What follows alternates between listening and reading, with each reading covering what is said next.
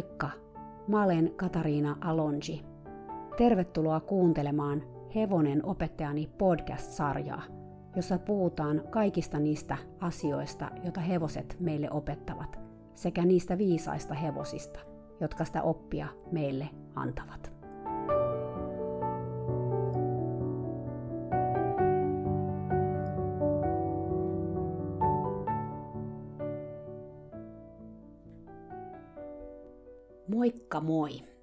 Tänään mä haluaisin kertoa teille hevosesta nimeltä Hopper, jonka mä tapasin nyt talvella Kaliforniassa. Tai olihan me Hopperin kanssa tavattu jo pari kertaa aikaisemminkin, kun mä olin Kaliforniassa käymässä ja kävin valmentamassa vikeltäjiä siinä samassa seurassa, jossa viime jaksossa haastateltu Jennikin ratsastaa.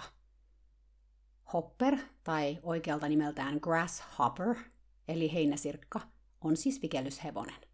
Sen omistaa eräs nuori nainen, tai no, mun näkökulmasta katsottuna hän on kyllä vielä tyttö, koska on samanikäinen kuin mun poika, eli he juuri molemmat täytti 19 vuotta.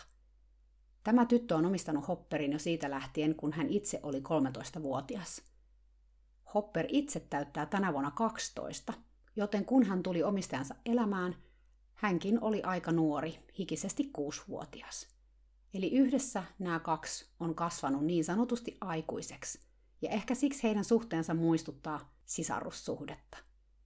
Hopper on amerikkalainen puoliverinen, mikä voi tarkoittaa montaa asiaa, mutta yleensä se tarkoittaa sitä, että hevonen on täysverisen ja kylmäverisen sekoitus. Hopperin tapauksessa siinä ei kuitenkaan ole kylmäveristä, eikä myöskään täykkäriä, vaan erilaisia saksalaisia puoliverirotuja.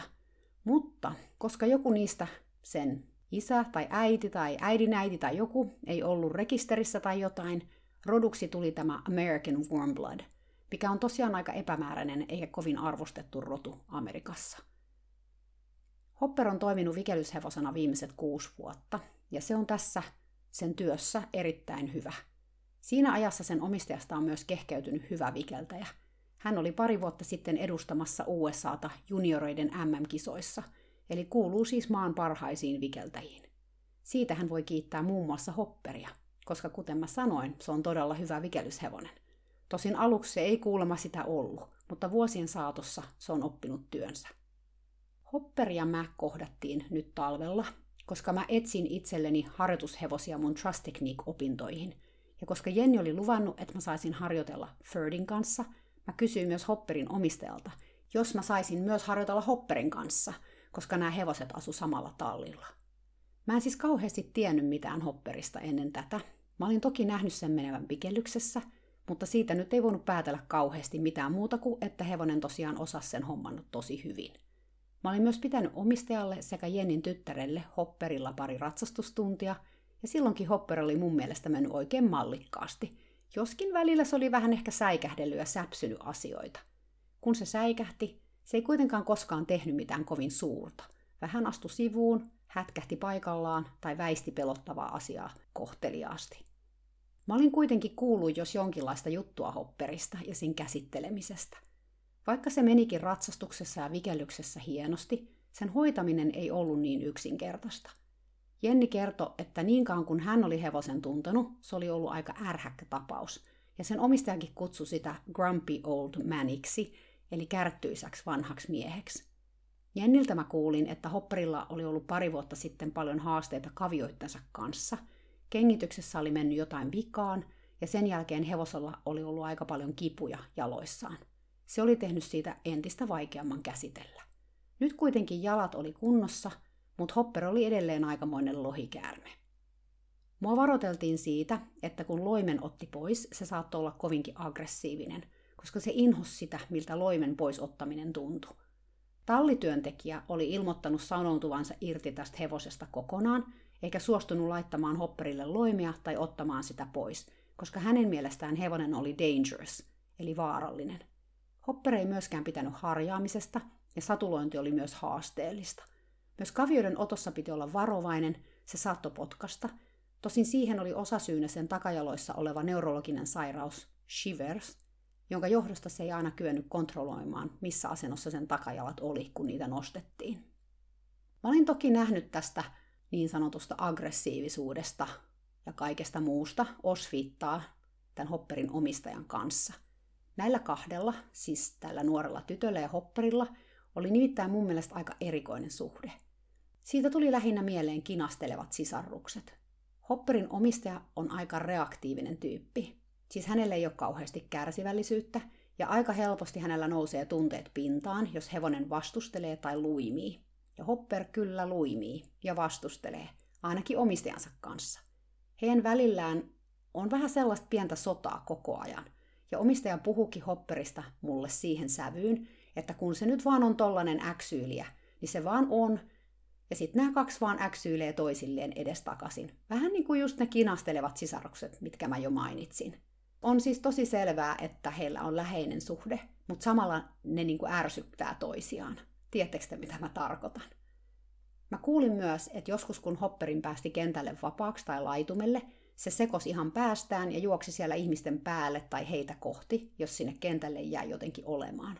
Kerran kävi niinkin, että mä tulin tallille just sellaisena hetkenä, että näin oli käynyt. Hopperin omistaja oli silloin jo aidan toisella puolella ja pienessä paniikissa. Hän kertoi, että hän oli just ehtinyt aidan toiselle puolelle pakoon, kun Hopper oli juossut ohi ja potkinut häntä kohti. Nyt hän ei tiennyt, miten hän saisi sen kiinni, kun se revitti pitkin kenttää ja pukitteli hänen suuntaansa. Siinä vaiheessa, kun mä kuitenkin pääsin sinne kentän laidalle, hevonen oli ihan normaali, ja mä sain sen kiinni sieltä ihan helposti. Joten mä en sit koskaan päässyt näkemään tätä käytöstä. Tosin Jennikin siitä mulle kertoi ja sanoi suoraan, ettei hän luottanut Hopperiin täysin, koska se oli jotenkin erikoinen ja arvaamaton. No te voitte kuvitella, että kun sitä kuulee tällaisia tarinoita hevosesta, on aika vaikea suhtautua siihen hevoseen neutraalisti. Mä puhun tästä usein mun tunneluennoilla, ja tämä mainitaan myös mun uudessa kirjassa. Mä kutsun tällaisia asioita vuorovaikutuksen ansoiksi. Siksi, koska ne vaikuttaa negatiivisesti sun vuorovaikutukseen hevosen kanssa. Tämä nimenomainen ansa on nimeltään ennakkokäsitys. Se tarkoittaa sitä, että sä kuulet kaikenmoisia negatiivisia tarinoita jostain hevosesta, ja vaikka sä et ole koko hevosta vielä tavannutkaan, sulla on siitä hevosesta huono ennakkokäsitys. Ja sit kun sä meet tapaamaan ja ehkä käsittelemään ja ratsastamaan tätä hevosta, ja sun mielessä pyörii kaikki nämä kauhutarinat siitä, mitä kaikkea tämä hevonen on tehnyt muiden ihmisten kanssa, niin siinä käy helposti niin, että sä alat kohdella sitä hevosta sitä tarinasta käsin. Eli sä et ole enää neutraali, vaan sulla on jo valmiiksi vähän joku varuillaan olo tai valmius päällä, koska sä mietit, että milloin se alkaa tehdä niitä kaikkia asioita, mistä sulle on kerrottu. Ja kyllähän se hevonen sen tuntee, että sä ajattelet näin tai että sä jännität vähän sitä sen kanssa olemista. Totta kai. Siksi sillä on yleensä aika negatiivinen vaikutus siihen sun ja sen hevosen väliseen vuorovaikutukseen. Koska miltä susta tuntus, jos sä tapaisit jonkun uuden ihmisen ja sä heti tajuaisit, että se ajattelee susta jo valmiiksi todella negatiivisesti.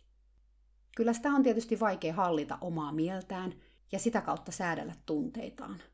Mä olin tietoinen tästä negatiivisesta ennakkokäsityksestä ja miten se voisi vaikuttaa mun käytökseen. Mutta kyllä se silti oli tosi vaikeaa olla neutraali ja unohtaa, mitä muut on sanonut, vaikka mä niin tiedän, että hevonen voi olla eri ihmisten kanssa ihan erilainen. Mä halusin myös antaa Hopperille mahdollisuuden olla jotain muuta kuin mitä se oli muiden ihmisten kanssa ollut. Englanniksi sanotaan, että you give him the benefit of the doubt, joka on sanasta sanaan, että sä annat toisen hyötyä epäilyistä, mikä tavallaan tarkoittaa, että sä uskot jostain pelkkää hyvää ennen kuin toisin todistetaan. Ja pitää myös muistaa, että tunteet tarttuu, ja tässä tapauksessa ei pelkästään sellaiset tunteet, kuten pelko tai turhautuminen, vaan myös ilo ja uteliaisuus ja ystävällisyys, nekin myös tarttuu. Mun ensimmäinen kokemus Hopperin kanssa oli sellainen, että me mentiin maastoon joulupäivänä Jennin kanssa. Mä ratsastan tosi harvoin, siis todella, todella harvoin. Tämä johtuu siitä, että mun elämässä ei ole ollut todella moneen vuoteen hevosta, jota mä haluaisin tai voisin ratsastaa. Mä oon tainnut ennenkin sanoa, että mä en oikein enää halua ratsastaa vaan ratsastamisen vuoksi, vaan mä haluaisin mieluummin ensin luoda syvällisen suhteen hevoseen, ja sitten jos se hevonen haluaisi myös ratsastusta, mä voisin ratsastaa. Mutta mulla ei ole ollut tällaiseen mahdollisuutta nyt moneen vuoteen, joten ratsastus on jäänyt. Tämä on siis ihan mun henkilökohtainen päätökseni ja fiilikseni.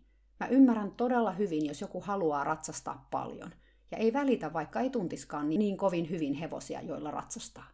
Sekin on ihan ok. Mä oon itsekin ratsastanut todella paljon mun elämäni aikana. Mutta jostain syystä tämä on nyt muuttunut mulle, enkä mä oikeastaan edes kaipaa ratsastusta, tai en ole kaivannut enää Lilon jälkeen sitä. Mutta kun Jenni kysyi, lähettäisikö me joulumaastoon yhdessä niin, että mä ratsastasin hopperia, niin mä sanoin, että no miksipä ei. Mun piti ensitöikseni ottaa hopperilta loimi pois.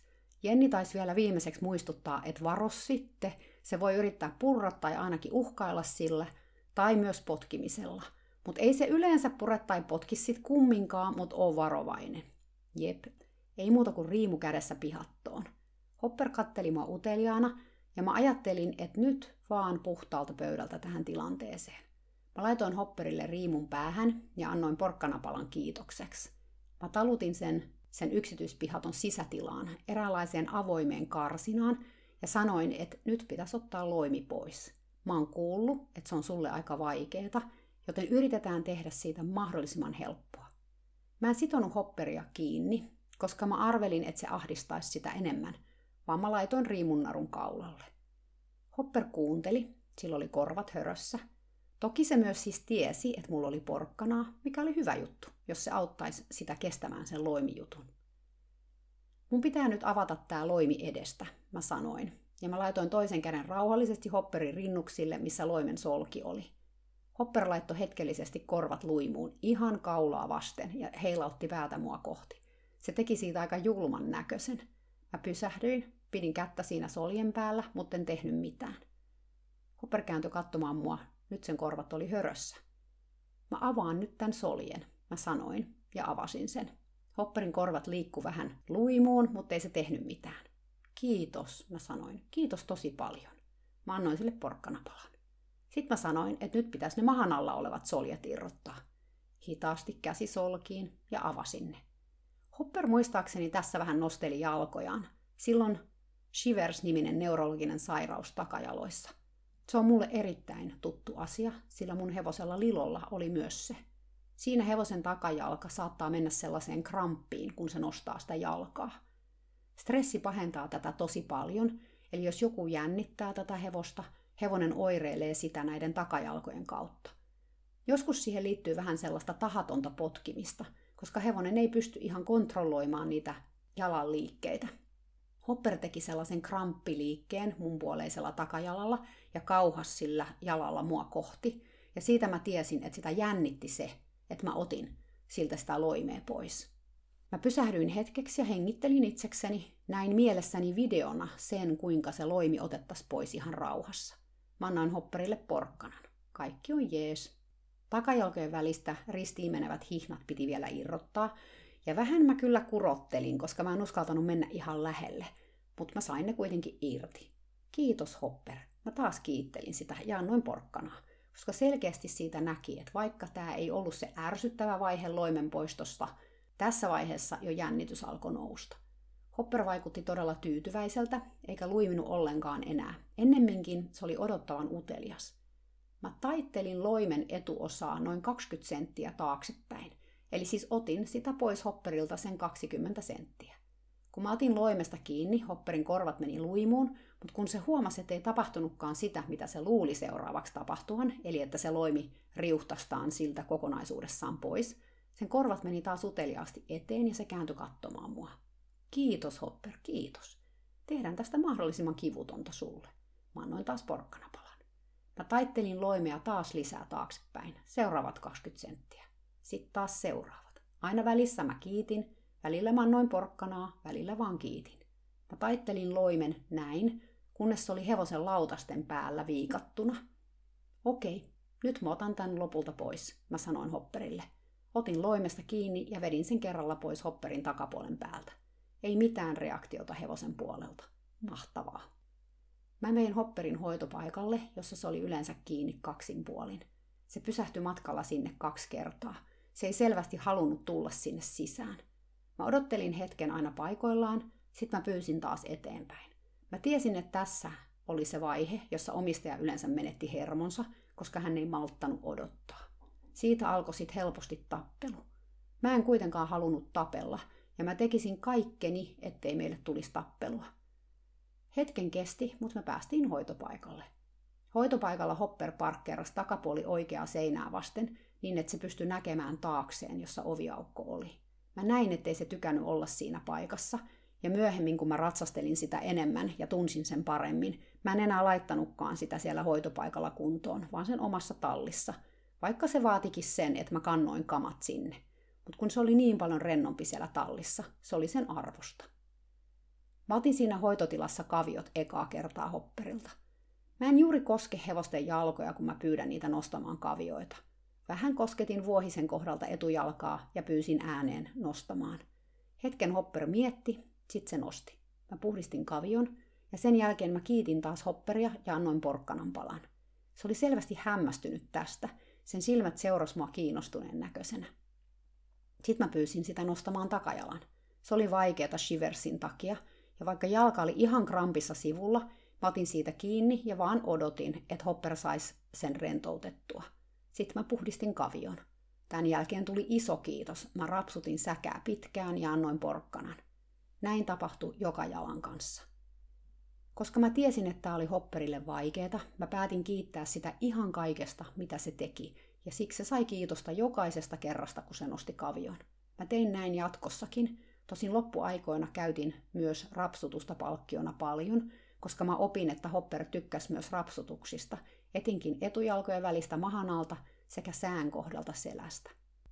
Mä haluan nyt tässä yhteydessä puhua myös hetken siitä, mitä tehdä, kun hevonen näykkii, kun nostaa kavioita tai yrittää potkia, ja mistä tämä voisi johtua, koska tämä on asia, mitä mut kysytään aika usein. Yleensä ongelma voi alkaa vaikkapa niin, että hevosella on joku kipu tai muu fyysinen juttu, joka tekee kavion nostosta epämukavaa.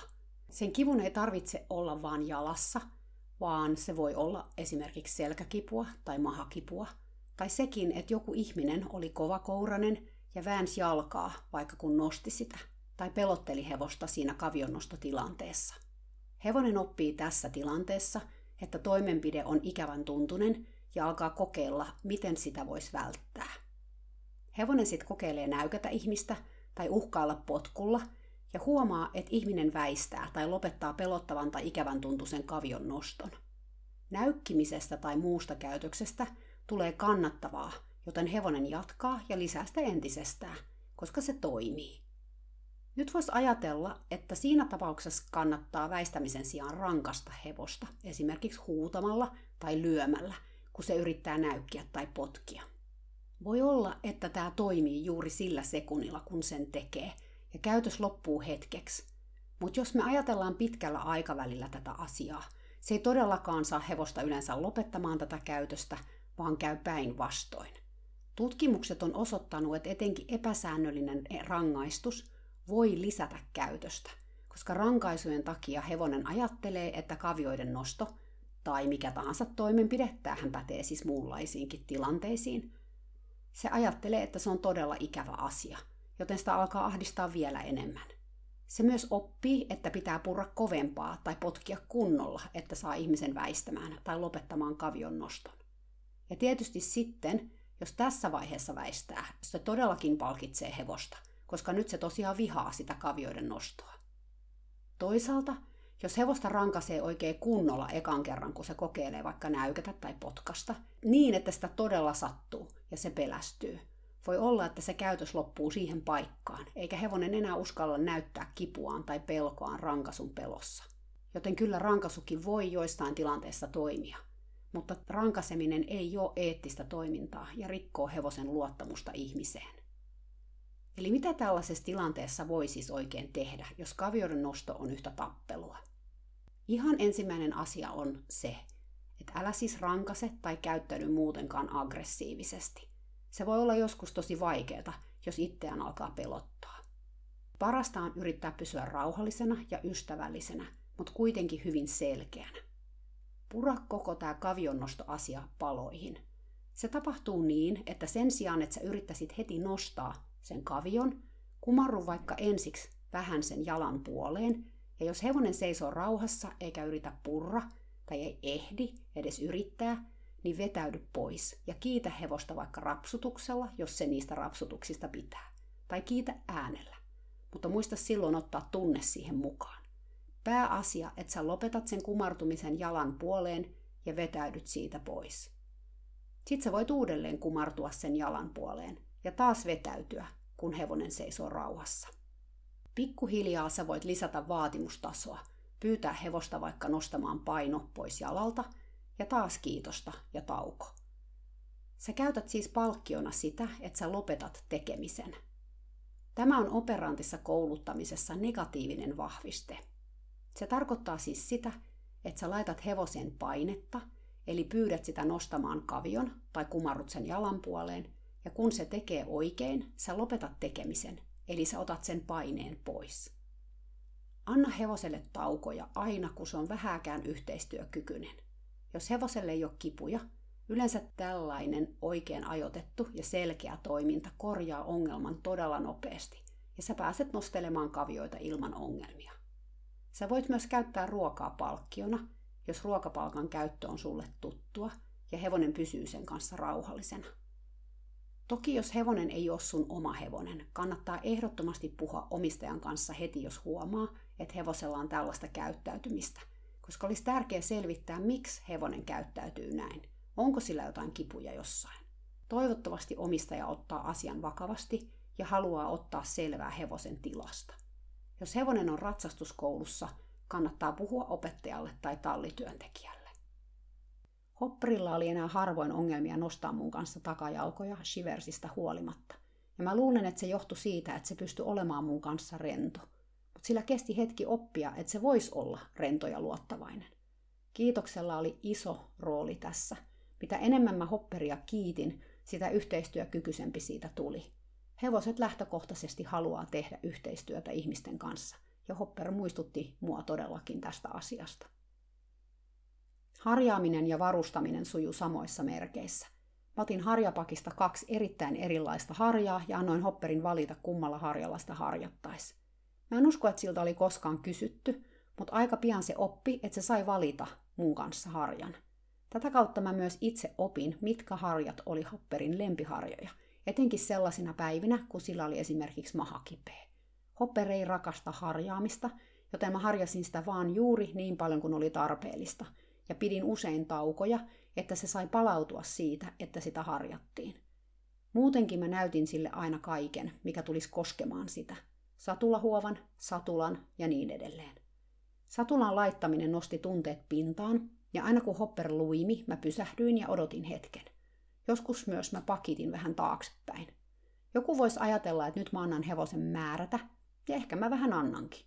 Mä annan sen nimenomaan määrätä, miten nopeasti asiat tehdään. Mua ei haittaa, jos satunan laittamiseen menee 10 minuuttia, jos se helpottaa hevosen elämää ja pitää sen rentona. Toki mä voisin laittaa sen satulan sinne selkään ja kiristää vyön alle puolessa minuutissa. Mutta jos se on hevosen mielestä ikävää, mitä se siinä tilanteessa oikein oppii? No ainakin sen, että mä en kuuntele sitä ja ota sen kommunikointia huomioon. Lisäksi se oppii, että satula on ihan kaamea kapine ja se laitetaan väkisin sen selkään. Mä tiedän, että aina ei voi valita – ja joskus on kiire, mikä voi johtua ihan muista seikoista kuin susta itsestäsi. Esimerkiksi sulla on tunti alkamassa vaikka ratsastuskoulussa. Mutta jos vaan voi, kannattaa tehdä asiat hitaasti, hevosen tahdissa. Satulavyönkin mä laitan aina niin löysälle kuin se menee, siis vaikka se roikkuisi siellä mahan alla, ei haittaa. Monille hevosille on ihan liikaa se, että satulavyö kiristetään liian nopeasti. Joten mä teen sen asteittain. Hopperin tapauksessa mä annoin sille myös porkkanaa, kun se kesti sen kiristämisen hienosti. Kaikkien hevosten kanssa ei suorilta käsin voi käyttää porkkanaa palkkiona, koska niillä nousee ruuasta kauhea innostus. Sellaiselle hevoselle pitää ensin opettaa niin sanottu ruuasta luopuminen, tai sitten käyttää vaikka vähemmän innostavaa ruokaa palkkana, kuten heinää. Lisäksi kannattaa olla aika tietoinen siitä, mihin ja miten sen ruoan antaa. Eli ettei ainakaan anna kovin lähellä omaa kehoaan, vaan aina samaan paikkaan hevosen eteen ja jos hevonen on superinnokas, ehkä mieluummin lähemmäksi sen rintakehää, niin että se ikään kuin joutuu vähän peruuttamaan tai nojaamaan taaksepäin saadakseen sen porkkanan syödyksi. Eikä kaikkien hevosten kanssa toki tarvitse sitä ruokaa antaa, mutta koska Hopperille moni asia oli aluksi vaikea, mä halusin tehdä niistä asioista sen mielessä positiivisempia. Ja Hopper oli niin kuin Little Love. Sen kanssa pystyi heti kättelyssä käyttämään porkkanaa palkkana, eikä sen mielentila kiihtynyt siitä pätkääkään. Päinvastoin, se tuli tosi positiiviselle mielelle ja muuttui koko ajan yhteistyökykyisemmäksi. Mä käytin myös omenaa, joka oli Hopperin mielestä parempi kuin porkkana, sekä lisäksi banaania, joka oli Hopperin lempiherkkua, aivan kuten Lilonkin. Lilohan oli ihan hulluna banaaneihin, se rakasti niitä yli kaiken. Mitä ruskeampi, sen parempi. Mä voin kertoa, että Hopperin tapauksessa näillä metodeilla, eli tällä kiitoksella ja palkalla, tämä hevonen lakkas luimimasta mun kanssa, kun mä laittelin sitä kuntoon tai kun mä otin loimea. Siis ihan parissa viikossa meillä oli hyvä yhteisymmärrys näiden asioiden suhteen. Mä haluan kunnioittaa hevosia, ja siihen kunnioittamiseen kuuluu niiden kuunteleminen. Hopperin tapauksessa se oli helppoa, koska se kertoi heti todella selvästi, jos joku asia ahdisti. Ei siis jäänyt epäselväksi, mitä Hopper oli mieltä jostain asiasta. Sen luimiva naama sanoi ihan selkeästi, että nyt seis, ei kuule ihminen käy, ei noin. Mikä oli mulle niin tutun tuntusta, koska just sellainen Little Lovekin oli, todella selkeä kommunikoimaan. Itse asiassa, mitä enemmän mä tutustuin Hopperiin, sitä enemmän mä tunsin, että se oli jotain henkistä sukua Lilolle. Mä sanoinkin Jennille, että Hopper on ruunaversio Lilosta, tai äijäversio Lilosta. Mä niin tykkään hevosista, jotka kommunikoi selkeästi. Eipä tarvi arvailla, mikä niiden fiilis on. Ei todellakaan. Mä haluan tähän väliin kuitenkin sanoa sen, että toki jos hevonen omalla käyttäytymisellään oireilee kipua, niin siinä tapauksessa tämä käyttäytyminen ei välttämättä lopu, vaikka sä tekisit mitä. Toki kun hevosta kuuntelee, se jo vähentää hevosen ahdistusta, koska yleensä se, ettei hevosta kuunnella, lisää näitä käytöksiä. Toisaalta, kun joku alkaa kuunnella, hevonen myös sitten viestii sille ihmiselle, joka kuuntelee, paljon enemmän kuin muille, koska se tajuaa, että nyt tässä on ihminen, joka oikeasti tajuaa, että mulla on asiaa. Eli tämäkin kannattaa pitää mielessä. Ja sitten vielä se, että jos hevonen on ratsastuskoulussa ja siellä kymmenen ihmistä viikossa läpsii sitä turvalle, kun se luimii, ja sitten tulet sinä ainoana ihmisenä, joka et sitä tee, vaan hidastat ja kuuntelet hevosta, yrität tehdä asiat vähän hitaammin ja lempeämmin, voi hetki mennä ennen kuin se hevonen siihen reagoi, koska se on tottunut toisenlaiseen käsittelyyn suurimman osan aikaa. Mutta kyllä hevonen aika nopeasti oppii, miten kenenkin ihmisen kanssa ollaan. Mutta hyvä pitää myös mielessä se, miten monta ihmistä siinä sen hevosen elämässä on ja miten erilailla tai samalailla nämä kaikki ihmiset toimii. Hopperin kanssa maastoilu oli mielenkiintoista. Sillä oli niiden takajalkojen takia haasteita jyrkissä alamäissä, ja tämä talli Kaliforniassa on vähän niin kuin vuoristossa, jos sitä nyt voi vuoristoksi sanoa. Se vuoristojono ei ole mikään superkorkea, korkein kohta taitaa olla siinä lähistöllä joku vajaa 400 metriä, mutta on siellä jyrkkää nousua kumminkin, ja sitten sitä kautta myös sitä jyrkkää alamäkeä. Silloin ekassa maastossa mä tunsin, että mun olisi pitänyt tulla selästä alas, mutta kun mä en ollut koskaan edes taluttanut hopperia, saati tehnyt mitään maasta käsittelyä, mä vähän epäröin. Jennikin sanoi, ettei sitä ollut kukaan melko varmasti koskaan maastossa taluttanut. Myöhemmin sitten, kun me tehtiin trust-tekniikkejä yhdessä, ja mä tein paljon maasta käsin juttuja ja taluttelin hopperia, Mä tulin aina selästä alasta maastossa, jos Hopper pyysi, ja talutin sen alamäkeen ja takaisin kotiin. Ilman ratsastajaa sille ei ollut mitään haasteita kävellä alamäkeen. Mä luotin siihen, että Hopper kyllä kertoisi mulle, milloin mun kannattaisi tulla alas. Kerran mä en heti tullut, vaan me jatkettiin alamäkeen ja Hopper veti pienet pukit siinä jyrkimmässä kohdassa. Mä tajusin heti, että nyt sitä kyllä sattuu jalkoihin, tai silloin oli epävarma fiilis tulla alamäkeen mun paino siellä selässä. Mä pysäytin sen heti ja tulin alas selästä. Moni voisi nyt ajatella, että mä annoin periksi hevoselle, kun se pukitteli ja mä hyppäsin heti alas, että nyt se oppii pukittelemaan maastossa. Totta tämäkin. Kyllä hevonen voi oppia esimerkiksi, että pukittelemalla vapautuu ratsastajasta, jos vaikka käy niin, että pukituksen seurauksena ratsastaja aina putoaa. Jos toiminta on hevoselle kannattavaa, se todennäköisesti jatkaa sitä. Mutta tässä tapauksessa Mä en ollut kyllä siitä yhtään huolissani, koska mä tiesin, että oli ihan mun oma moka, etten mä ollut tullut alas, kun Hopper oli sitä ekan kerran ehdottanut. Hopper selkeästi yritti kommunikoida. Jos ihminen ei kuule kuiskausta eikä kuule puhetta, sitten pitääkin alkaa jo huutamaan, ja se pukittelu on sellaista hevosten huutamista. Hopper ei koskaan enää pukitellut mun kanssa maastossa tämän jälkeen. Hopper oli mun helpoin Trust Technique-harjoitushevonen. Se oli jotenkin niin sellainen tyyppi, että sitä oli varmaan aina kohdeltu loppujen lopuksi ihmisten puolelta suht hyvin. Ei ollut mitään massiivisia traumoja ja huonoja kokemuksia. Toki oli pientä kinaa ihmisten kanssa, joo, mutta Hopper ei sillä lailla sulkeutunut tai myöskään ikinä painut paikalta, vaan ennemminkin jäi taistelemaan, jos joku sitä ahdisti. Mä luulen, että se antoi sille itsevarmuutta. Se oli ja on tosiaan edelleen aika itsevarma hevonen. Kun hevosilla on traumoja tai pelkoja tai kipuja, nämä asiat nousee trust-tekniikissa aika äkkiä pintaan, koska kun mielen tuo läsnä olevaksi, silloin yhtäkkiä kaikki ne asiat, jotka tuntuu vaikeilta kestää, on ikään kuin siinä ilman mitään suojaa. Trust-tekniikin kehittäjä James French selittää tämän asian mun mielestä tosi hyvin sellaisen lasimetaforan avulla. Onkohan mä tästä jo puhunut täällä podcastissa? No, sori, jos on, nyt se tulee uudelleen. Eli, jos sä ajattelet, että sun elämäsi on iso juomalasi, tai sinä olet iso juomalasi, siellä juomalasin pohjalla on kaikki ne traumat ja pelot ja kivut ja vaikeat asiat, joita sä et halua katsoa tai käsitellä. Ne on sellaista sakkaa, joka on jähmettynyt sinne pohjalle ja siellä ne on piilossa.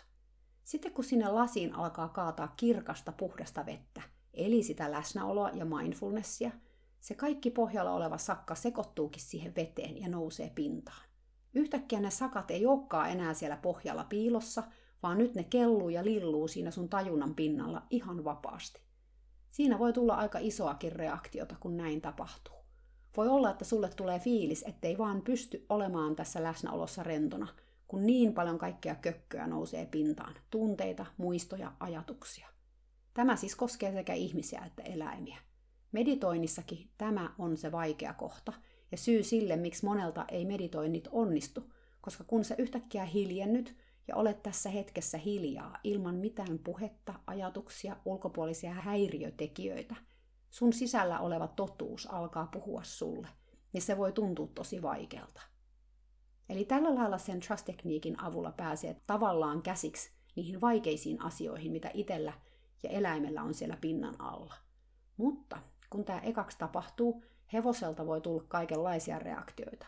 Ne ehkä alkaa hänslää ja hyörii ja pyörii, tai joku saattaa vain yrittää poistua siitä tilanteesta. Siinä voi myös nousta paljon turhautumista, joka purkautuu aggressiona tai levottomuutena. Joskus eläimiä alkaa kutittaa niin vietävästi, tai ne kuopii paljon, tai syö riimunnarua.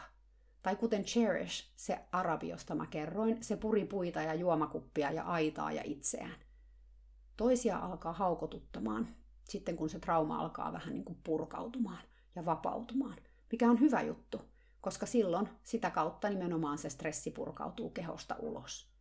No joka tapauksessa, Hopperin tapauksessa ei tullut mitään kauhean suuria reaktioita.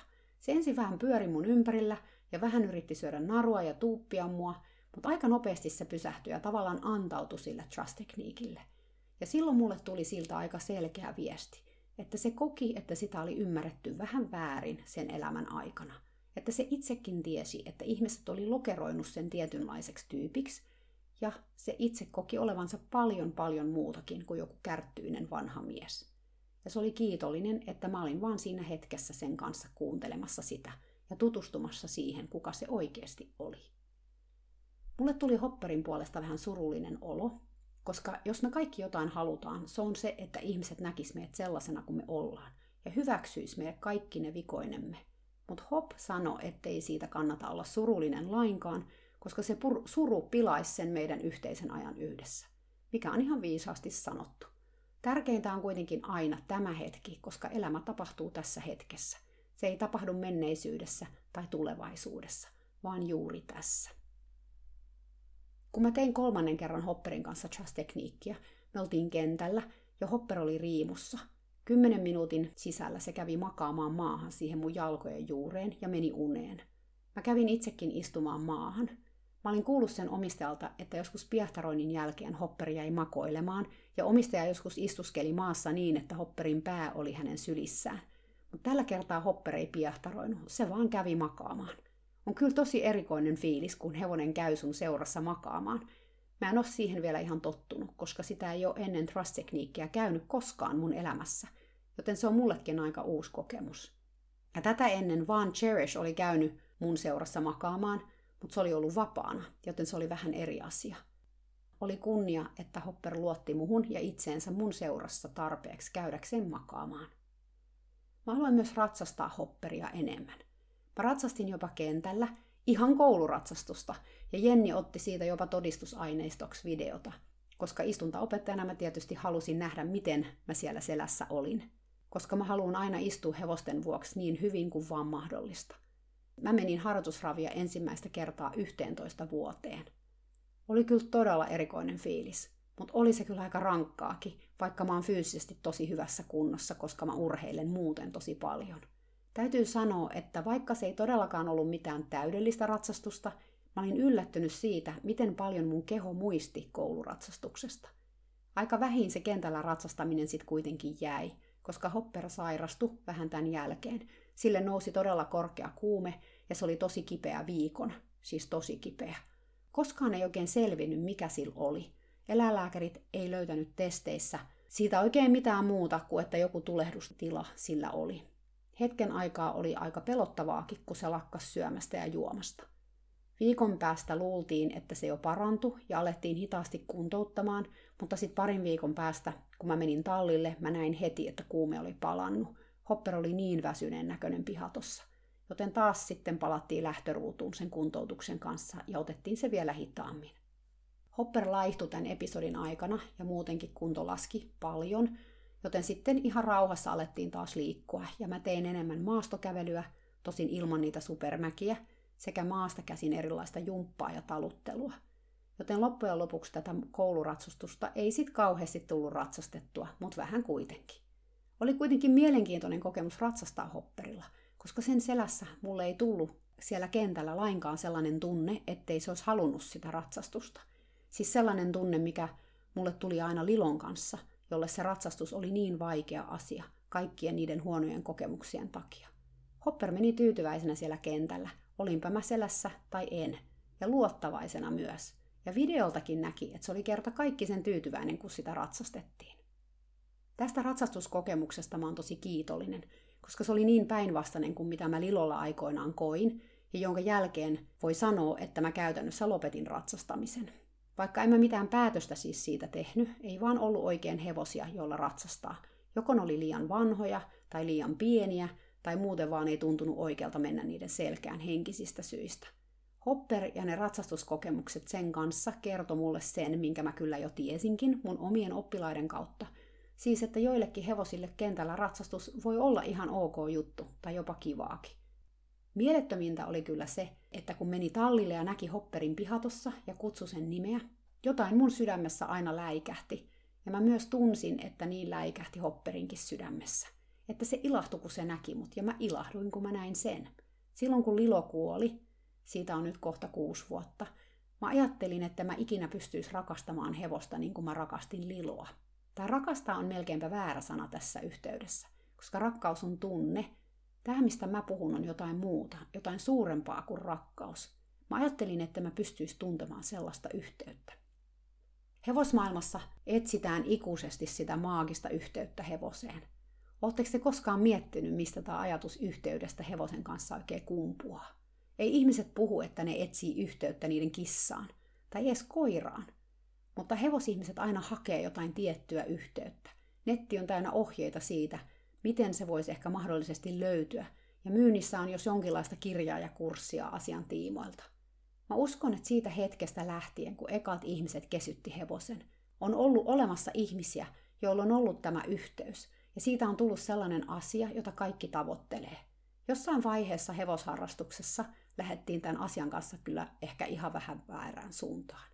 Ei silloin, kun mä aloitin ratsastamisen 70-80-luvulla osattu puhua siitä asiasta sillä lailla kuin nyt. Siis toki siitä puhuttiin, että kun se harmonia löytyy tai se yhteys, niin hevonen toimii kuin ajatus. Mäkin etsin tätä fiilistä koko ikäni ja ihan vääristä paikoista, siis ennen liloa. Mä olin jotenkin ajatellut, että se tulee ratsastamalla tai ratsastuksen kautta. Nyt jotenkin tämä ajatus tuntuu kauhean naivilta, siis että se tulisi vain yhtä kautta, ja lisäksi vielä sellaisessa hetkessä, jossa me ratsastetaan, eli istutaan tämän saaliseläimen selässä. No, eihän se tosiaan tullut ratsastamalla. Siis sillä ei ollut mitään tekemistä ratsastuksen kanssa, vaikka toki sitä yhteyttä myös tunsin selästä käsin. Siinä yhteydessä oli jotain maagista tai jotain, mikä oli enemmän kuin minä ja Lilo yhteensä. Ikään kuin meillä olisi ollut yhdessä kanava johonkin toiseen näkymättömään maailmaan. Tätä näkymätöntä maailmaa kutsutaan kollektiiviseksi tajunnaksi tai tietoisuudeksi, tai joskus jopa kollektiiviseksi alitajunnaksi. Siis kollektiivisella mä tarkoitan nyt meitä kaikkia, ihmisyyden ja eläinkunnan yhteistä mieltä. Eli kollektiivinen tajunta on sitä, että meidän oma tajunta on jaettu kaikkien elollisten olentojen kanssa. Tällä kollektiivisella tietoisuudella on sekä universaali että lokalisoitu aspekti. Universaalius tarkoittaa, että tietoisuus on yksi yhteinen voima tai kenttä, johon kaikki elävät olennot on yhteydessä. Lokaalius puolestaan tarkoittaa, että tietoisuuden välityksellä rajatumpi ryhmä, kuten kaikki ihmiset, hevoset tai koivut, jakaa saman ihmisinä, hevosina ja koivuina olemisen kokemuksen. Joku ehkä kutsuu tätä myös Jumalaksi, jos on uskonnollinen. Mä itse en ole. Henkinen mä oon kyllä. Eli jos sä kysyt, uskonko mä Jumalaan, mä sanon, että mä usko, ainakaan sillä lailla perinteisesti kristinuskon Jumalaan, tai jonkun muun uskonnon, mutta mä uskon kyllä tähän kollektiiviseen tajuntaan tai tähän energiakenttään, joka on suurempi kuin yksikään meistä ja me kaikki yhteensä. Lilon kautta mä pääsin ajoittain yhteyteen siihen tajuntaan. Toki myös myöhemmin, joskus muulloin, esimerkiksi meditoimalla tai eläinkommunikaation kautta, mä saatoin saada tietoa sieltä kollektiivisesta tajunnasta. Tai mun elämässä on ollut hetkiä, kun sieltä tietoisuudesta tulee viesti mulle – näin kävi pari kertaa ennen kuin mä edes olin tietoinen tästä asiasta. Eräs Lilon viimeisistä ja tärkeimmistä opetuksista oli näyttää mulle, että tämä kollektiivinen tietoisuus on olemassa ja mä voin olla siihen yhteydessä, tai että me kaikki ollaan siihen enemmän tai vähemmän yhteydessä. Siksi välillä musta tuntuu siltä, ettei Lilo ole koskaan täältä lähtenytkään. Se on niin lähellä koko ajan, siellä kollektiivisessa tietoisuudessa. Tai kuten eräs mun omaa tietäni paljon ohjannut hevosihminen Linda Kohanov sanoo, hevosten esi-isien laumassa, The Herd of the Horse Ancestors, jotka laukkaa sateenkaaren takana, mutta myös koko ajan ihan tässä, sun mielessä ja sydämessä ulottuvilla. Koska jokainen, joka on koskaan elänyt tai kuollut, on osa sitä kollektiivista tietoisuutta ja tulee aina olemaan. Linda tosiaan puhuu tästä hevosten kollektiivisesta ja kumulatiivisesta viisaudesta, joka siirtyy hevoselta hevoselle ja johon jokainen hevonen on yhteydessä. Hän kirjoitti siitä kirjassaan The Tao of Equus, eli löyhästi käännettynä hevoseläimen tie. Tämän kirjan jälkeen hän sai paljon postia hevosihmisiltä ympäri maailman, ihmisiltä, jotka oli kokenut tämän saman hevosten viisauden ja heidän oman yhteyden siihen viisauteen, mutta josta he ei ollut uskaltanut puhua kellekään, koska he pelkäsivät, että ihmiset olisi pitänyt heitä hulluina.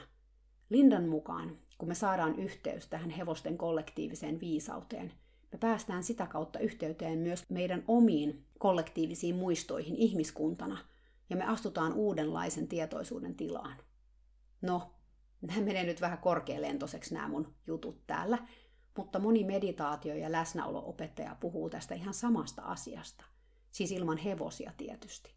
Jo vuosia fysiikan tutkijat on puhunut kvanttiteoriasta – ja useallakin tieteen alalla tutkitaan sitä, mitä enkuksi kutsutaan non-local mind tai non-local consciousness, eli ei-paikallinen mieli tai ei-paikallinen tietoisuus. Tarkoittaen siis sitä, että meidän tietoisuus, meidän mieli, voi olla eri ajassa tai paikassa, jossa me itse ollaan, kuten tapahtuu juuri eläinkommunikaatiossa. No, ei tästä nyt enempää. Jos asia kiinnostaa, kannattaa googlata näitä termejä enkuksi, Suomeksi ei niin paljon löydy tästä tietoa vielä. Viimeisellä viikolla, kun mä olin Kaliforniassa, mä menin vielä tiistaina Hopperin kanssa kentälle tekemään viimeisen kerran trust-tekniikkiä. Aluksi meillä oli haasteita, koska mä yritin ottaa tätä sessiota videolle, ja video oli erään tolpan päällä. Tai siis mun puhelin oli erään tolpan päällä. Hopper halusi mennä muualle, ja mä halusin pysyä sen puhelimen edessä. Mä en kyllä nyt jälkeenpäin taas tajuu, miksi mä en vaan ottanut sitä puhelinta ja vienyt sitä jonnekin muualle, mutta tiedättekö, miten sitä joskus vaan jumittaa siihen omaan ajattelunsa? No, siinä tilassa olin, jumitin omissa ajatuksissani. Lopulta mä sitten kuitenkin luovutin, ja Hopper vei mut keskelle kenttää tosi kauaksi siitä puhelimesta ja puhelimen kamerasta, ja kävi makaamaan. Mä menin kyykkyyn sen viereen, ja mä näin, että se melkein heti nukahti ja alkoi nähdä unta – Hopper hirnu unissaan yhdessä vaiheessa kuin pieni varsa, tosi vienosti ja jotenkin sydäntä särkevästi. Mä ajattelin, että se ehkä näki unta siitä, kun se oli pieni varsa. En mä tiedä. Jotenkin se epätoivo siinä sen äänessä ja kehossakin kertoi mulle, että se ei ollut ihan kokonaan hyvä uni. Että se purki siinä jotain vaikeaa asiaa, kuten ehkä sitä, kuinka se erotettiin sen emästä. Trust Technique parhaimmillaan auttaa eläimiä purkamaan niiden traumoja, etenkin niitä, mitkä on tullut ihmisten kanssa. No siinä me aikamme oltiin kentän hiekassa, videon mukaan noin seitsemän minuuttia, mutta musta tuntuu, kun me oltaisiin oltu siinä kymmenen sekuntia, mutta sitten samalla kuitenkin kymmenen tuntia. Aika menetti jotenkin merkityksensä siinä. Hopper välillä makas ihan levynä kyljellään ja välillään se nukkui niin, että se nojasi turvalla maahan. Sitten jossain vaiheessa se heräs ja nousi seisomaan. Me käveltiin yhdessä mun puhelimen luo ja mä laitoin videon pois.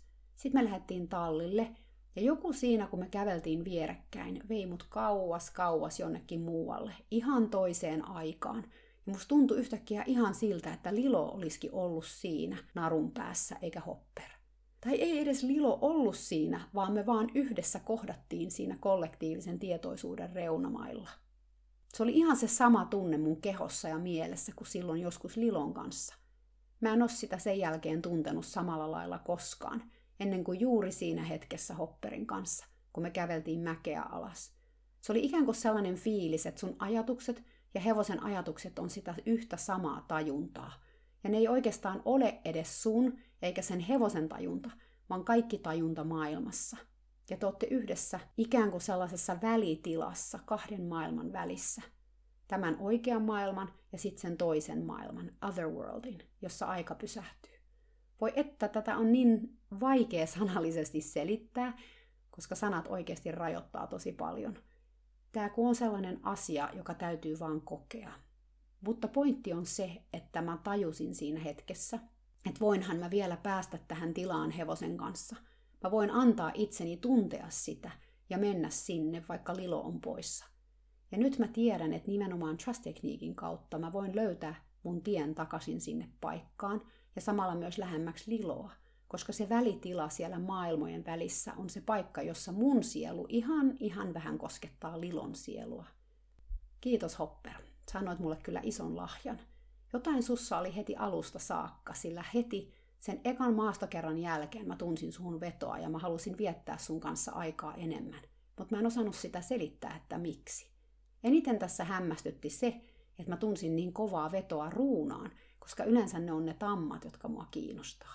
Mutta tässä näkee taas sen, että koskaan ei tiedä, kenen kanssa se yhteys syntyy ja miksi. Kiitos. Oli kyllä haikeata jättää Hopper Kaliforniaan ja tulla Suomeen. Me käytiin vielä viimeisellä tallikäynnillä maastossa Jennin ja Ferdin kanssa ja mä otin koko reissun GoProlla videolle. Katsotaan, jos mä saan siitä jonkinlaisen lyhyemmän version tehtyä someen jossain vaiheessa. Ehkä pitäisi perustaa seuraavaksi YouTube-kanava. Se on kyllä ollut mielessä. Jennikin sanoi mulle moneen kertaan, että mun kautta hän oppi näkemään Hopperista ihan eri puolen kuin mitä aikaisemmin. Ja hänenkin suhteensa Hopperiin syveni ja parani sitä kautta, mikä on tosi hienoa. Hopperin omistajallekin mä pidin muutaman ratsastustunnin, opetin vikellystä ja lopuksi käytiin vähän trust-tekniikin perusteita. Mä sainkin häneltä viime viikolla videon, jossa hän teki trust-tekniikkiä Hopperin kanssa. Mä toivon, että taas loppuvuodesta pääsen Kaliforniaan käymään ja näen Hopperin uudelleen ja saan viettää lisää aikaa tämän hienon viisaan tyypin kanssa. Mä en näe Hopperia sinä grumpy old manina, eli äksynä vanhana ukkona, mistä kaikki mulle alun perin kertoi. Mä näen tässä hevosessa wise old manin, eli viisaan vanhan miehen. Vaikka ei Hopper edes niin kauhean vanha ole, siis sen tämän elämän ikä ei ole kuin 12, mutta sen sielu tuntuu vaan olevan todella, todella vanha ja viisas. Se on sellainen kylän vanhin, jolta voi kysyä neuvoa, kun etsii vastauksia omaan elämäänsä. Tai isähahmo, jolta voi hakea johdatusta oikeaan suuntaan, kun kokee olevansa eksynyt. Tällaisena mä näen ja koen Hopperin. Mä haluan tässä vielä käydä läpi muutaman asian, josta Hopper mua muistutti. Mä en ollut varsinaisesti niitä unohtanut, mutta oli hyvä taas saada muistutus näistä asioista – Ensimmäinen on se, että kun vanhaa negatiivista tarinaa kerrotaan uudelleen ja uudelleen, ja siitä tulee jonkinlainen pysyvä totuus, Se tuntuu eläimistä varmaan todella raskalta taakalta kantaa.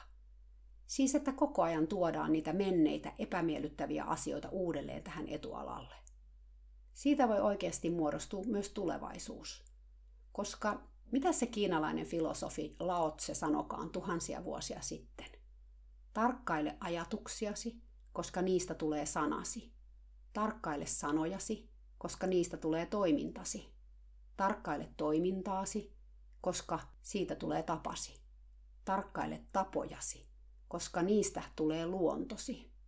Tarkkaile luontoasi, sillä siitä tulee kohtalosi. Toisena asiana tulee se, että on tärkeää tuntea omat rajansa ja missä ne on. Mitä paremmin sä tunnet sun rajat, sitä vähemmän sä niitä tarvitset. Hevosten kanssa tärkeintä on tuntea itsensä.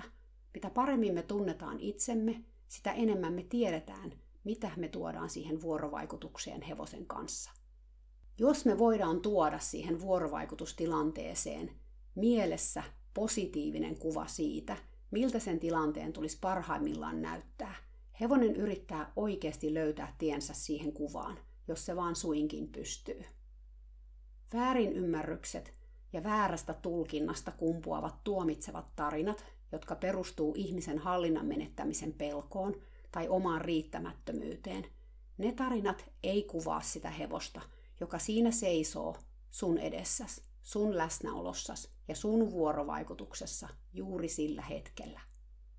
Jos hevonen vastustelee, se ei vastusta sua. Se vastustaa sitä kokemusta. Pyri siis olemaan neutraali, aina niin neutraali kuin sä vaan voit olla. Hevonen vaan kertoo sulle siinä hetkessä sen, mitä se tietää ihmisten kanssa olemisesta ja tekemisestä, ja on kunnia vastaanottaa hevosen vuorovaikutus ja viestintä, vaikka se ei olisikaan sitä, mitä me haluttaisiin sen olevan. Se on silti kunnia. Sen sijaan, että me etsitään ongelmia, joita korjata, yritetään luoda tehokasta, ystävällistä ja lempeätä vuorovaikutusta. Pyydetään hevosta osallistumaan, ei suorittamaan. Että tällainen tarina tänään. Ehkä vähän korkealentoinen. Mä yritin jotenkin selittää tätä yhteysjuttua, ja se saattoi kuulostaa todella erikoiselta. Mutta älkää soittako vielä ainakaan mitään valkotakkisia miehiä mua hakemaan. Mä oikeasti on suht järjissäni.